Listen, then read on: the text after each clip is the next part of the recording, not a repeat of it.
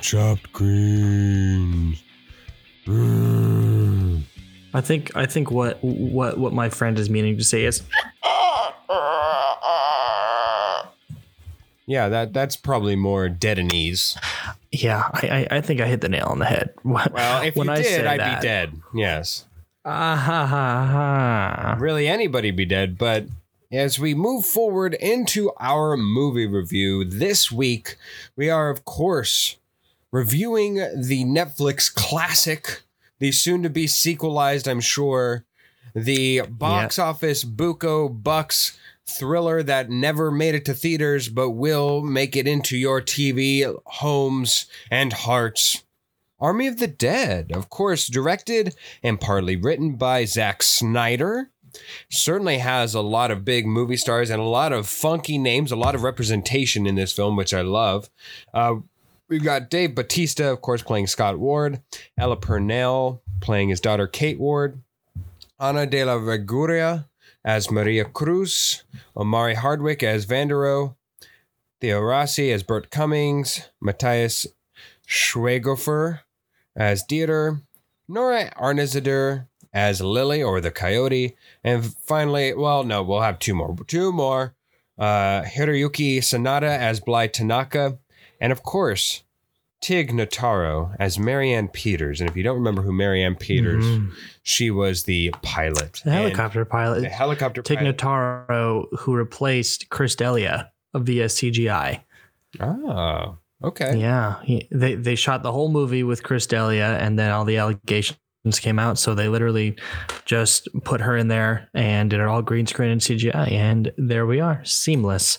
Wow, look at you bringing all Yeah. the facts. I didn't even know that, but yeah, way to go. Pretty crazy, right? Yeah, thank way you. to go. Uh, speaking of pretty crazy, we move into the actual film itself. Gary, this is one of the more unusual films we've watched. It actually, I I think, overall, what what I want to start with here, it pleasantly surprised me in structure of the film. And I'd say where it is new and where it is novel on things and and stories that I have not seen before, it succeeds wildly. And the film is fun and it's unique and great. Uh, but the uh, but then when it falls into tropes that have been performed before, it just it it lacks the quality and production to go beyond what has been set before it. So it's a bit of a confounding film for me to judge, but at the same time, I rather enjoyed it. Your thoughts, Gary? I was so happy because so I, I've been trying to not do any research on the movies we watch, especially if they're Netflix movies, Amen. right? I, I don't want to know anything about it. And you told me Army of the Dead, Dave Batista. I was like, okay, I have no idea what this is about. Um, I didn't know that it was going to be a, a zombie movie. And getting into it, um, right off the bat, the stylized intro shows you like we're going balls to the wall. We're having a lot of fun. This movie's also really funny, and um, they they try to hit a home run in every scene. And I'd say like six and a half to seven times out of ten they do. And I really really enjoyed it, man. I was sitting at home. It was eight o'clock on a Saturday. I had this nice big TV, and it was great, man. It was um. I, I was very also pleasantly surprised for sure. And on, we've got a lot to get into because they do do a lot of cool choices. I was actually happy to see new things when it comes to zombies, zombie lore. Yes. Um, the fact that they took two movies and like a heist movie and a zombie movie, put them together. Never seen that. Um, yeah, I've good. never seen that, and it's beautiful and well done. I very much loved the world creation that was built in this film. Uh, it, it wasn't it wasn't too much, and it felt appropriate.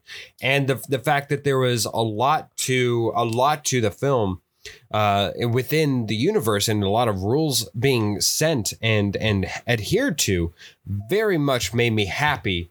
Uh, you know what? I, I'll be honest with you. You said that the, the opening was very stylized. Of course, I agree. But I feel like that's undershooting and underselling uh, what it was.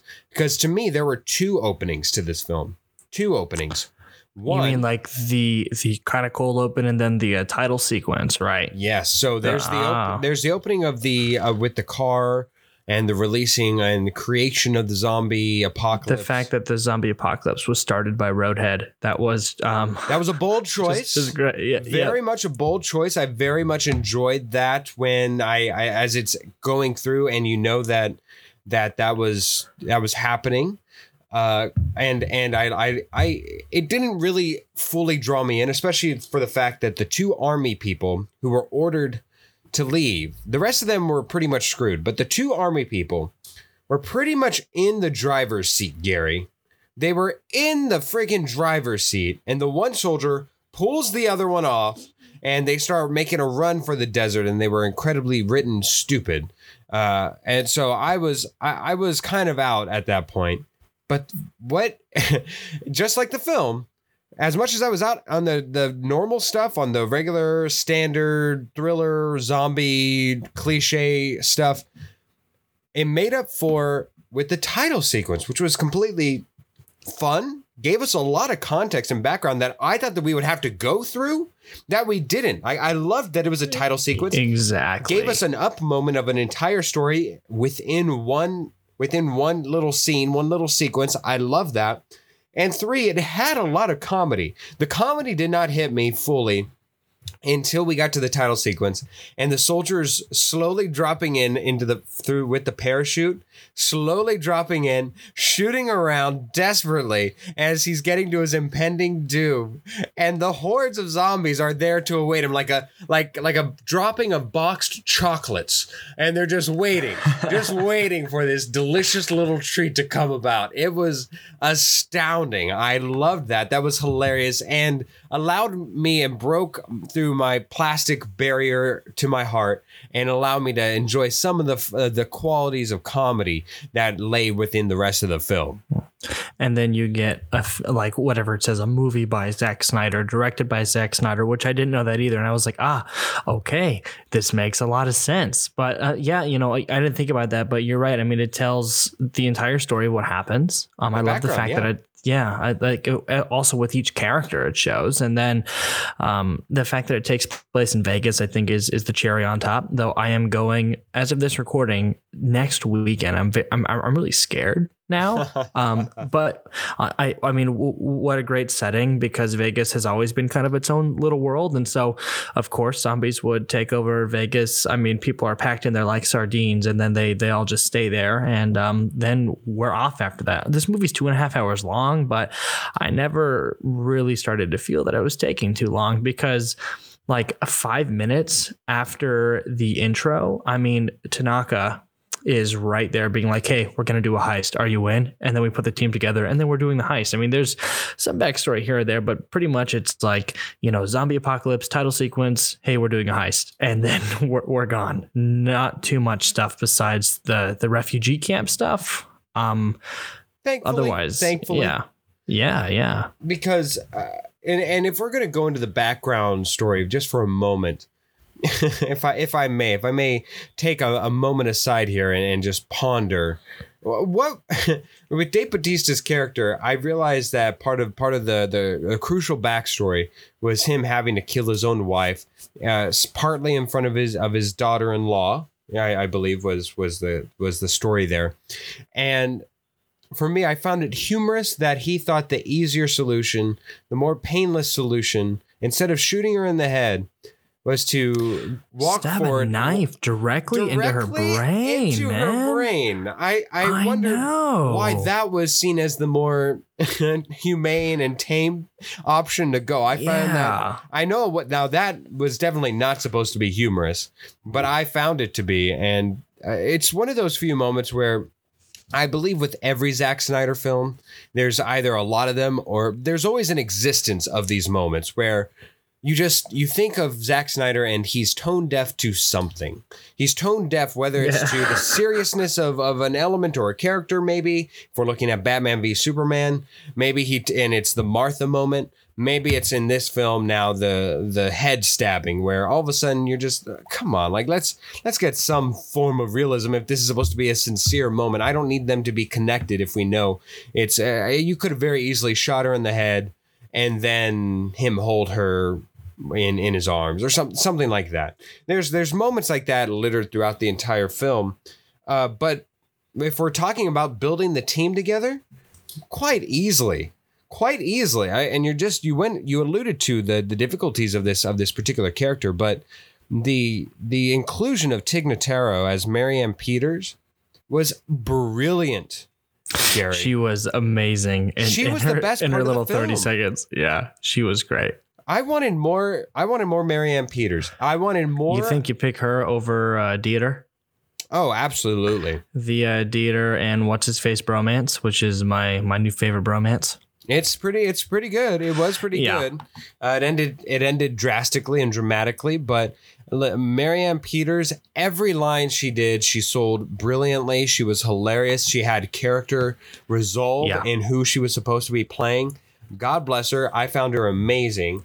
And anybody who watches Well, that film and does not walk away Thing loving though, her, I mean, wrong. yes, usually with those putting the team together scenes, there is um one or two people who are resistant, and it's usually one of the main characters. Like I I would say one of the three, um, either Batista.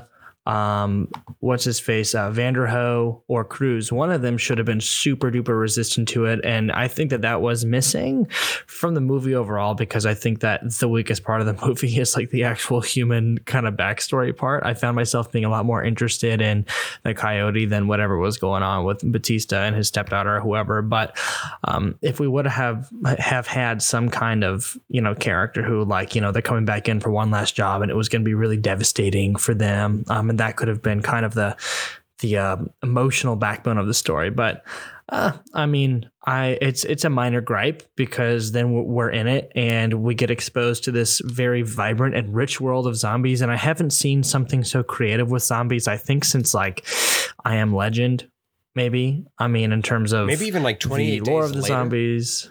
28 days later yeah i mean but like the, the the alphas and the fact that uh, this guy got his his zombie queen pregnant and and the fact that they're kind of intelligent and um I, I mean you quickly forget about some of the character pitfalls once we're inside Vegas um I mean they even say it's a goddamn zombie tiger that's crossing the line and I didn't expect more from the queen and the sacrifice guy.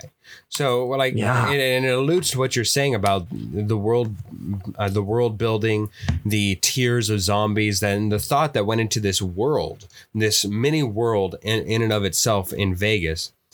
It it certainly uh, speaks to them that they went and followed this story as well to help tell and help you at least get knowledge and some form of care for the zombies just just the slightest tinge just so that way you care about them you care about a villain and it's not just a maskless horde that you often Yeah. fall into for the zombies because m- more so than not whenever you're talking about zombies normally the best part or the best ability of the zombie doesn't actually come from doesn't the villain isn't necessarily the zombie.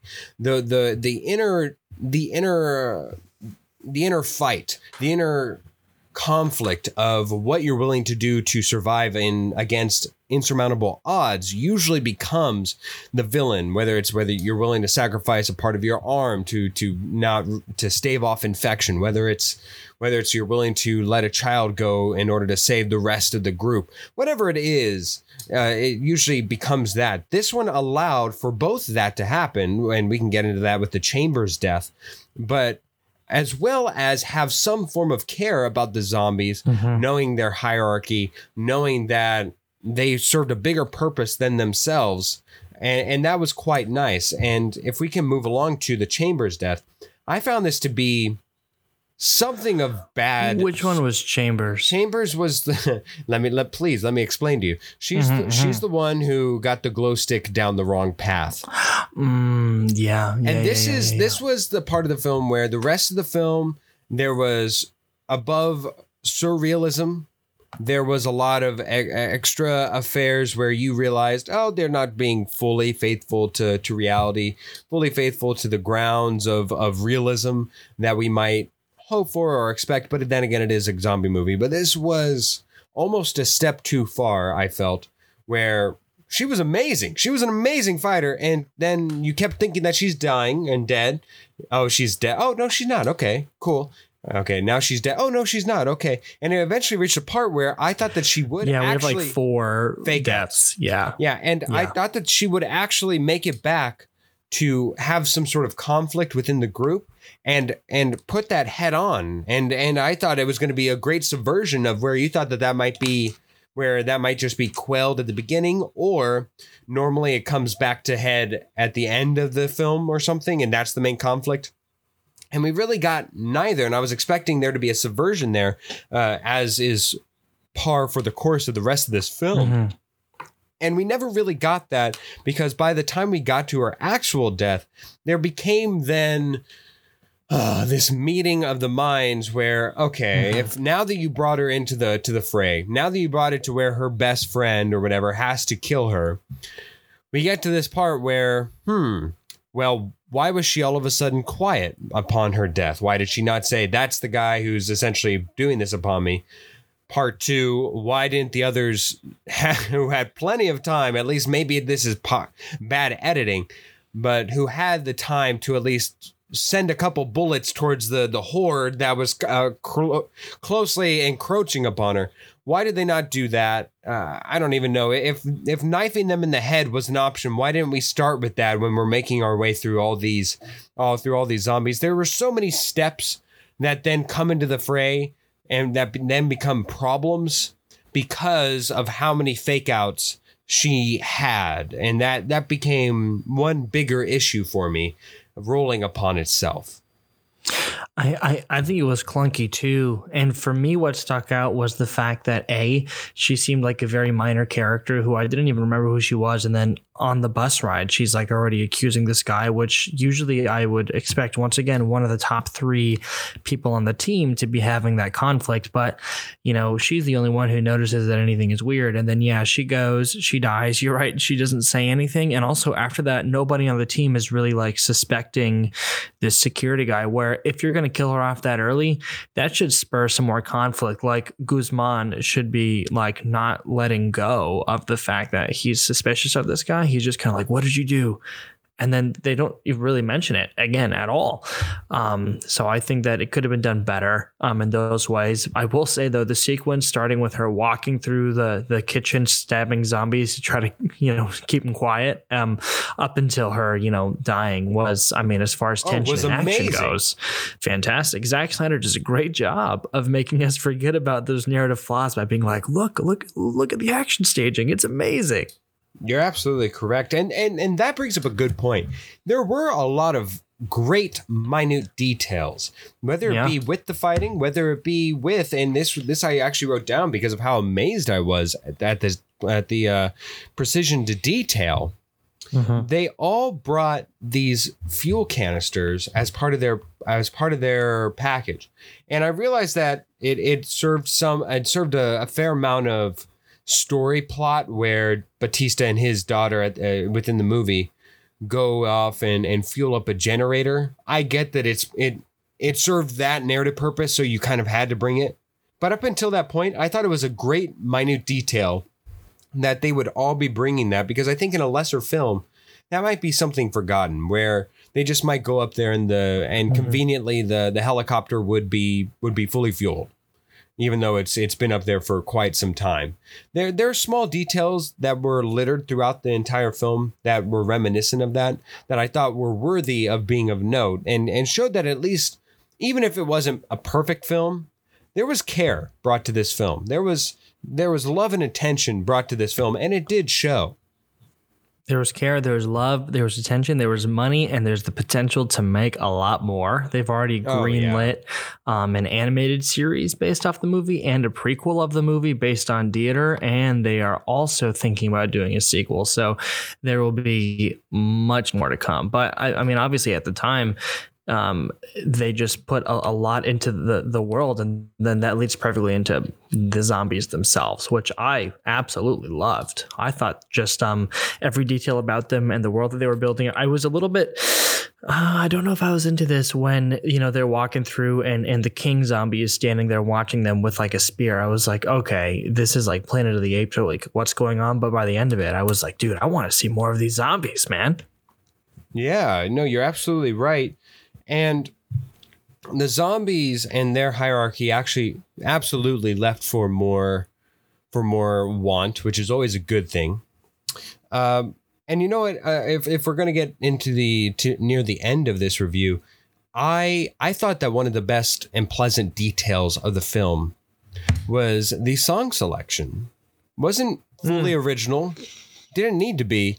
I thought it set the tone very well in many instances in many scenes including the ending. I thought the ending was was done quite well even though a, a bit ridiculous with who survived versus who could have survived that crash. But uh, you know what? To each their own it, it was fun. It was what it was.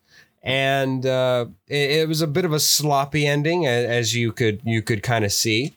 But it, the the music at the very least certainly created a little bit of a, a fun fun uh, to do. Yeah, no, it, it absolutely does. And that's right in line with the Snyder doing cool filmmaking things to make us forget about the fact that he's kind of making three movies at once. There's a heist movie, there's a movie about Dave Batista and a zombie apocalypse, or there's a movie about his daughter. And they're all kind of three quarters of the way complete. But at the end, if you show a nuclear bomb going off and play an awesome song and have a helicopter escape, I mean, you can drown almost anything out, man. And um, it does an almost perfect job of doing that because I think that you're still feeling that there's some stuff that doesn't feel right. I think with with characters and everything like that, but it's so stylish. And then the epilogue happening with Vanderohe kind of wraps it up in a nice bow. And um, I I think that the feeling that it leaves you with at the end for me was ninety percent like fun and um, can't wait to watch this again. Like, what a great way to spend two and a half hours. I mean, for me, I don't know about you. Well, here's my my yeah. I I, I think I would recommend it to people who enjoy this genre. Certainly, it, it's fun. Um, do you think that there was anything somewhat deeper? Maybe it was actually successful in pertaining to it. Maybe it wasn't. Was there anything in the continuous references to cyclicality where I don't know, where they're talking about maybe we're in a time loop or Yeah. uh, and, and uh, Vanderohe is is consistently pretty much the moniker for this. But they talk about death or rebirth, and there, there's all these cyclical references. What do you believe that there was anything to that? Anything more than just uh, character creation towards one person who's just philosophical? You can tell he's trying to do something political in the sense that, like, you know, humans are doomed to repeat, like the fact that we're greedy, and there's the theme of, you know, the the president or the government wants these zombies to use them as a bioweapon, and then the cycle will just go again and again and again. Um, there's like those weird lines w- where they reference the president saying, "Oh yeah, if we bomb Vegas, it would be kind of patriotic if you think about it." And then there's things like that where, um, you know, he he tells the story to to Dieter, like you said, about them being stuck in a loop, and then at the end, eh, they're obviously starting the loop again. And there's yeah, there's a lot of stuff about you know, I think greed or you know the kind of big brother government whatever human nature but once again that's kind of like kind of goes to the wind really if you don't have to think too hard about it because they just reference it a few times but i think he was trying to fit that in there i mean there's like a that combined with the humanitarian thing of the refugee camp and the girl trying to save the refugees and people not caring about them so there's definitely some commentary going on there but um, doesn't really work for me i don't know about you Yeah, uh, I I agree. I think even the the fact that I had to pose a question instead of state it mm-hmm. uh, kind of alludes to the to the very fact that it, it was it was an unprecise analogy. It was an in, it was an imperfect message if it was intended to be so. Uh, I, I and I don't know what's better, whether or not it was a failed attempt or if if it just wasn't there and and seemed to consistently be there and was something of an underlying theme. I'm not truly entirely sure. Um, but yes, the the film overall, loads of fun. Just just kind of turn your brain off and you'll enjoy the majority of it. And even if you do have it on for a little bit, you'll you'll probably enjoy a lot of the the minute details that are there and ready for your viewing pleasure. Now, Gary, Mhm. we have to talk about the rating for this film. On a Yes. on a scale of zero to five zombie babies, how many zombie babies are we going to give this? Let's say if a zombie can have quintuplets, that's the max that her womb can handle. I am going out on a limb and I'm giving this four zombie babies. And the reason why is because I liked it so much in terms of the action, the tone. I was jealous because I wish I could write this. Um, I would love to write for the TV show. I'll, I will watch the TV show. I will watch the prequel. Wow. I felt sad. Um, I I knew I predicted at the beginning. I was like, if you don't give me a no dinner moment, I'm gonna be disappointed. And of course, we got that. Um, honestly, I was happy with it. Um, sometimes you need to turn on a movie that's mindless entertainment, and this movie almost elevates above mindless entertainment. But when it comes down to it, it's mindless, fun stuff to look at with some cool lore um, that has a promising upside as far as franchise. So I give it a four. Um, I, it would be a three or maybe a two and a half if it didn't have the rewatchability factor. But for me, I will. I'll definitely watch this again a few more times for sure. You know what? There is something to be said, and I'm glad you brought this up before we closed here. There is something to be said about a film that successfully sets out what it achieves, or uh, successfully achieves what it sets out to be. And one thing that this film successfully does is it unabashedly lets you know that it is building a world, even if it is just within one film uh, and, and that's going to be set to have sequels. That's going to be set to have a television series. That's set to have a prequel movie based off of one character. It it lets you know that it, it it's going to do that. It's not a film that's oh I don't know that's supposed to be like maybe like a Pixar film where they were supposed to be just one film where they're supposed to not have sequels where they're just all encompassing within one story and then afterwards you create sequels and are trying to then justify their existence doing so. This film was set out to be sequelized. This was set out to be an entire cinematic universe of some sort, of some variety, of some length and size. So, in that one regard and respect, I actually do applaud it that it successfully does that. It, it doesn't necessarily set out to just be its own one film. It, it sets out to embark you upon a path that that will be continued up and followed upon later. And for that, I actually am Yeah. appreciative. Do do you want to enter this world again? Yes or no? I do not want to enter the woman window in the woman window world again. No, But I do want to enter the Army of the Dead world again. Absolutely. I absolutely do. Might have them take over another cool city. Yeah, absolutely. I think that there's a lot of fun that can be had here, and a lot of cer- a lot of fun locations to be had here, and, and you can certainly go as wonky as possible. Maybe it's Army of the Dead on the Moon or something. Who knows? I think that there's a lot of fun to be had here. But all that being said, even with my respect given towards that, I still have to give it a three out of five. Dead babies. Mhm. Look, they're writhing in pain. They're barely alive. They actually are undead babies. Uh, so I'm going to go with four out of five, or excuse me, Wait, th- three out of three, five. yeah, three, out of five. I'm Okay. sticking. I'm sticking to that. You almost you got me there. It's going to be three out of five. It's fun. It is what it is. I I'm, I'm not going to go gaga over it. Uh, if I were to have to watch it again, I wouldn't be too terribly mad.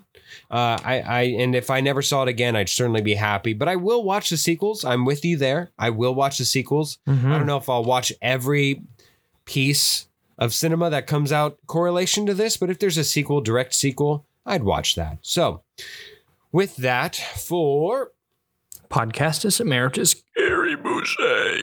I'm Philip Amrine uh, telling you to keep your babies close and keep your dead ones far, far away. Thank you so much for listening to this podcast, as well as all of our older episodes. We have multiple movie reviews in the backlog there on wherever you get your podcasts. And of course, we have new episodes coming out each and every week, and new episodes of Give Me Five, the accompanying podcast that we have within this stream where we ask each other five questions, but we'll get to that in another episode. And of course, we're on anywhere that you can find podcasts Apple Podcasts, Spotify Podcasts, pretty much anywhere except for Pandora, because screw you, Pandora. It's perverse.